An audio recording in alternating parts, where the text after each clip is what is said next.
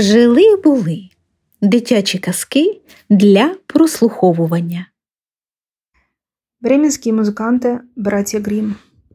У одного хозяина был осел, который уж много-много лет сряду таскал да таскал кули на мельницу.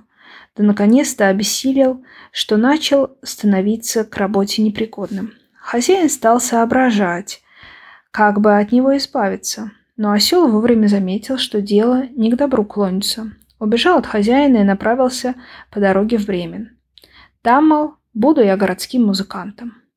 Прошел он сколько-то по дороге и наткнулся на легавую собаку, которая лежала на дороге и тяжело дышала. Видно было, что бежала издалека. «Ну, что ты так запыхалась? Хватай-ка!» – спросил осел. «Ах, постарела я да ослабла, и к охоте негодно стала», – ответила собака. «Так хозяин убить меня собрался». Ну, я и удрала из дому. Да вот только не знаю – чем теперь на хлеб заработать? А знаешь ли, что я придумал? Спросил осел. Иду я в Бремен и собираюсь там быть уличным музыкантом. Пойдем вместе. Поступай тоже в музыканты. Я стану на лютне играть, а ты в медные тарелки бить. Собака согласилась с удовольствием, и пошли они вместе. Немного прошли, повстречали на дороге кота – Сидит хмурый такой, пасмурный. «Ну, тебе что, не по нутру пришлось, усатый?» – спросил осел. «Небось, не очень развеселишься, когда до твоей шкуры добираться станут», – ответил кот. «Из-за так... из того, что я стар становлюсь, и зубы у меня притупились, и что я охотнее сижу за печкой да мурлычу, чем с мышей ловлю. Хозяйка-то моя вздумала меня утопить». Я, конечно, от нее улизнул, и вот теперь не знаю, куда голову преклонить. Пойдем с нами в Бремен, ведь ты ночью вон какую музыку разводишь, значит, и в уличный музыкант пригодишься. Коту совет показался дельным, и он пошел с ним по дороге.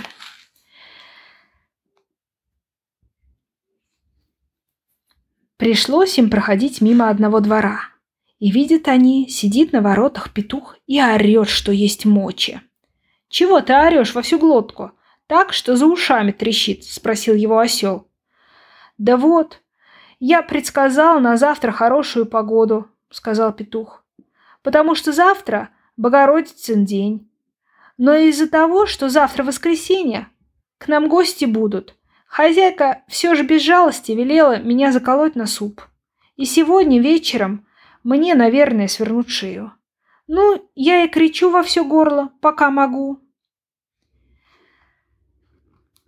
«Ишь, что выдумал, красная головушка?» — сказал осел. «Да тебе лучше с нами уйти.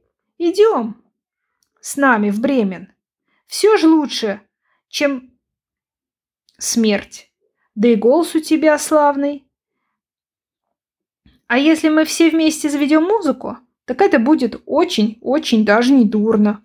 Понравилось это предложение петуху. И вот все они четвером направились далее, в Бремень. Однако ж в один день им не удалось добраться до Бремена. Вечером пришли они к лесу, и где и задумали заночевать. Осел и собака легли у корня большого дерева, кошка и петух забрались в его ветви, Петух взлетел на самую вершину, где ему казалось всего безопаснее. Прежде чем глаза сомкнуть, он еще раз огляделся во все стороны, и показалось ему, что вдали что-то светится. Вот он и крикнул товарищам, что где-то неподалеку есть жилье. Осел сказал, «Так надо с места сниматься и вперед брести, потому, потому что тут приют у нас неважный».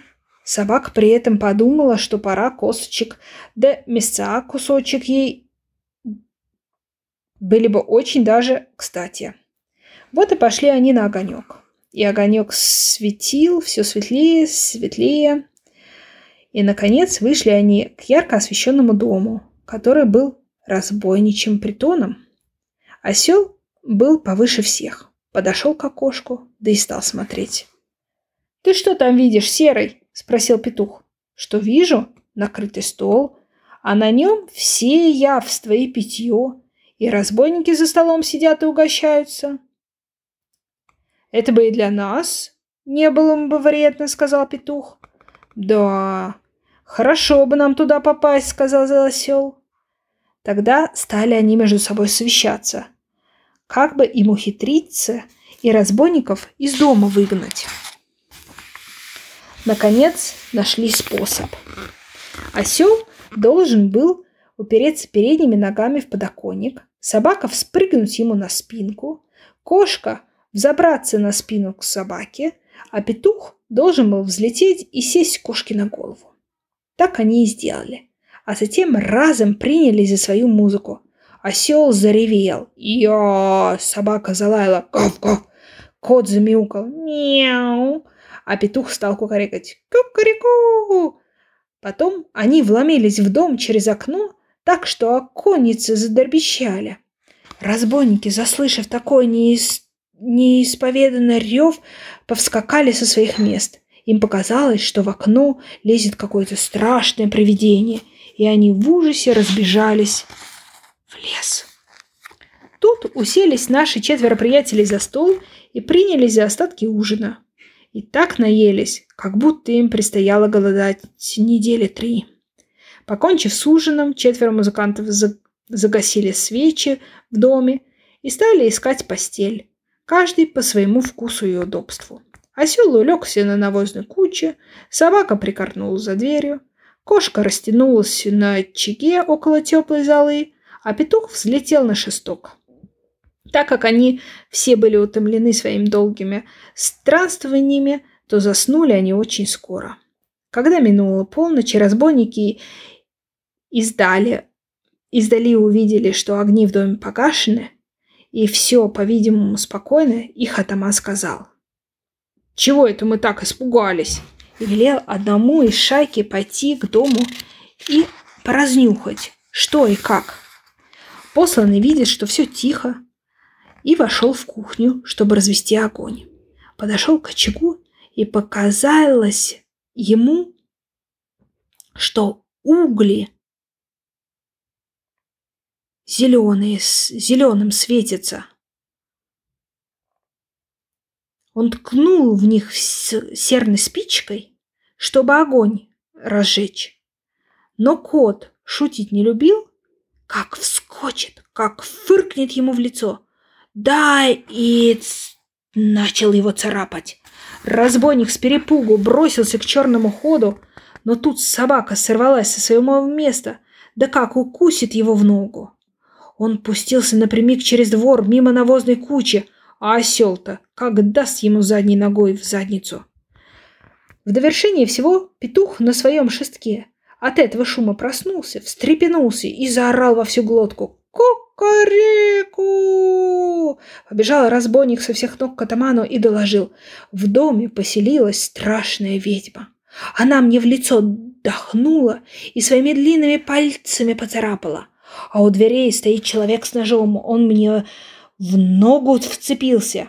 А на дворе дрыхнет какое-то черное чудовище, которое на меня с дубиной накинулось а на самом верху сидит судья, да как крикнет «Давай его плута сюда!» Едва-едва я оттуда и ноги уволок.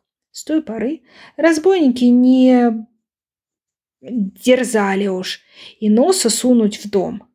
А в четвер... а четверым бременским музыкантам так в нем полюбилось, что их оттуда ничем нельзя было выгнать. Кто их там видал, тот мне о них рассказал.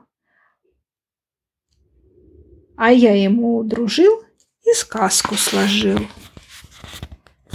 Конец.